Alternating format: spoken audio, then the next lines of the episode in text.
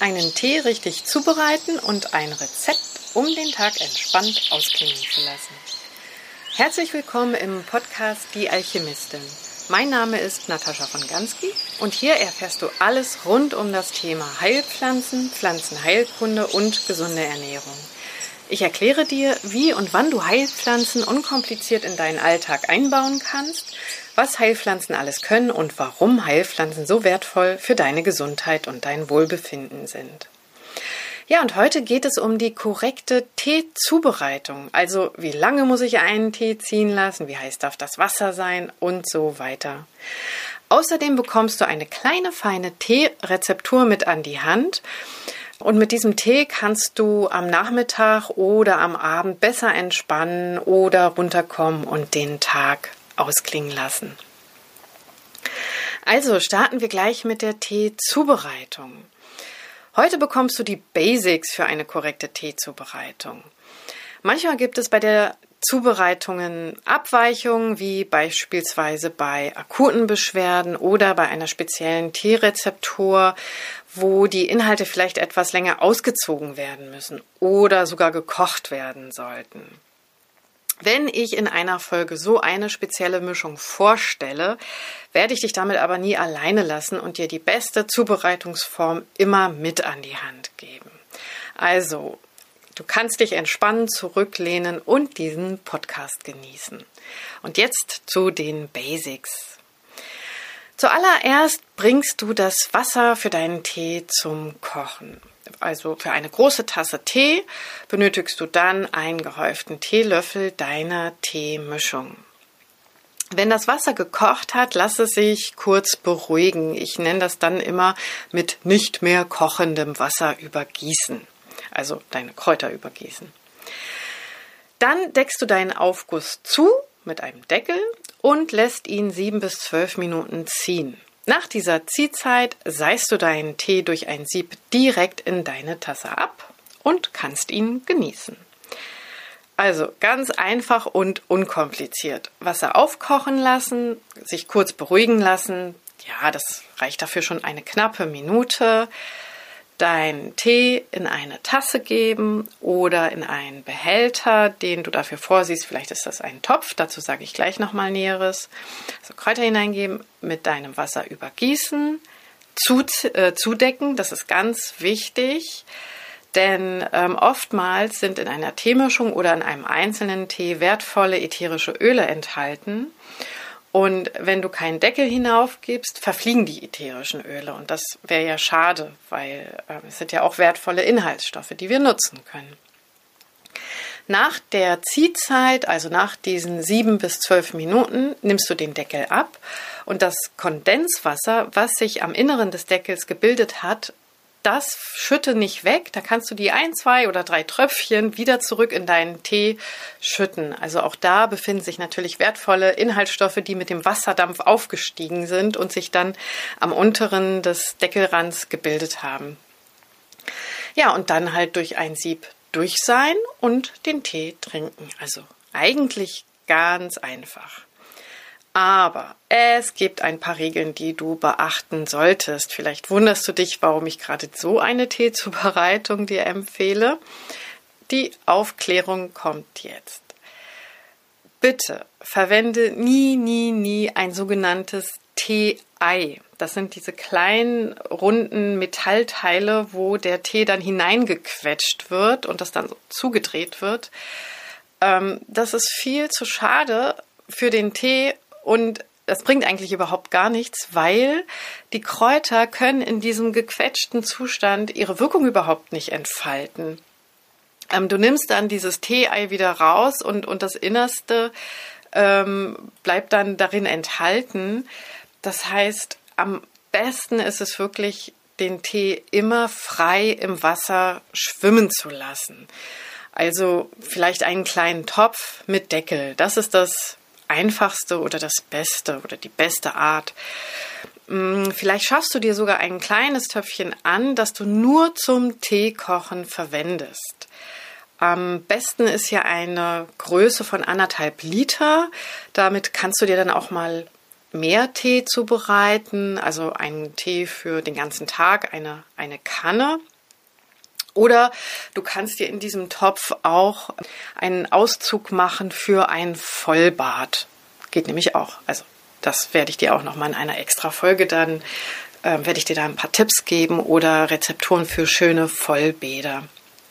Mhm ganz gut sind so Emailletöpfe. Also du musst jetzt nicht extra einen, einen neuen Topf kaufen. Also ein Edelstahltopf ist gut oder ein Emailletopf. Es gibt aber auch noch eine zweite Variante, wenn dir das ein bisschen zu kompliziert oder ein bisschen zu aufwendig ist mit dem Topf, dann darfst du natürlich auch ein Teesieb verwenden, aber bitte nicht das Ei.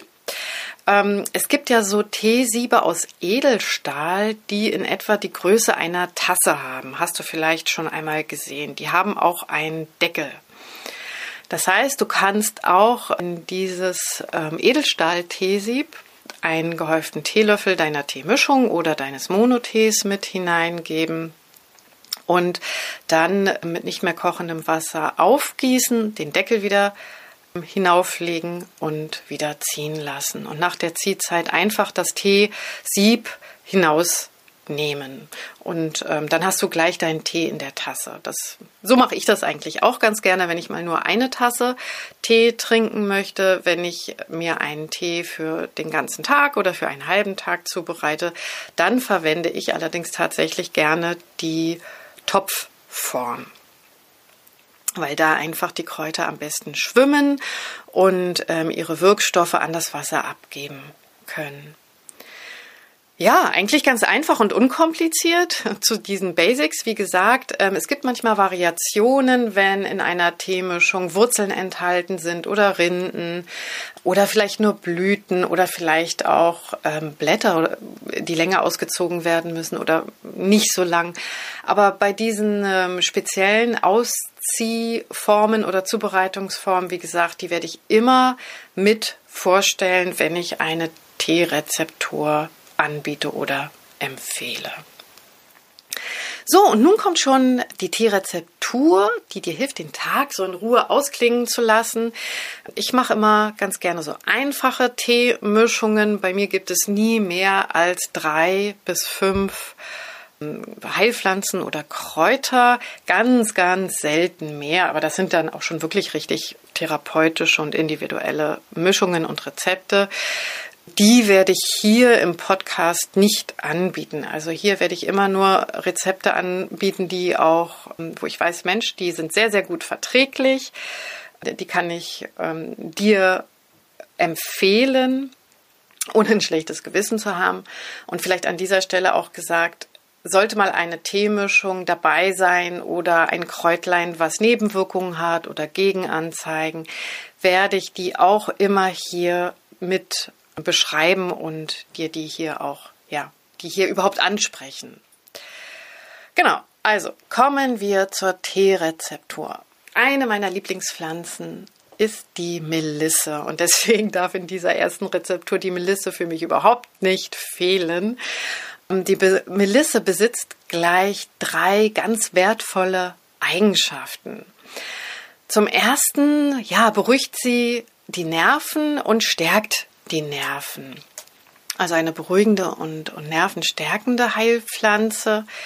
Außerdem besitzt sie eine ausgleichende Wirkung auf dein Herz. Also wenn wir ein bisschen nervös sind oder vielleicht auch manchmal Herzstolpern haben, ähm, ist die Melisse eine feine Pflanze, um auch hier so eine Balance hineinzubringen, ähm, weshalb ich sie auch sehr, sehr mag. Gerade in, in der heutigen Zeit, wo alle irgendwie ein bisschen ja, nervös sind und ja, völlig durchgeknallt in der Stadt leben oder einfach aufgedreht sind, gestresst sind vom Alltag.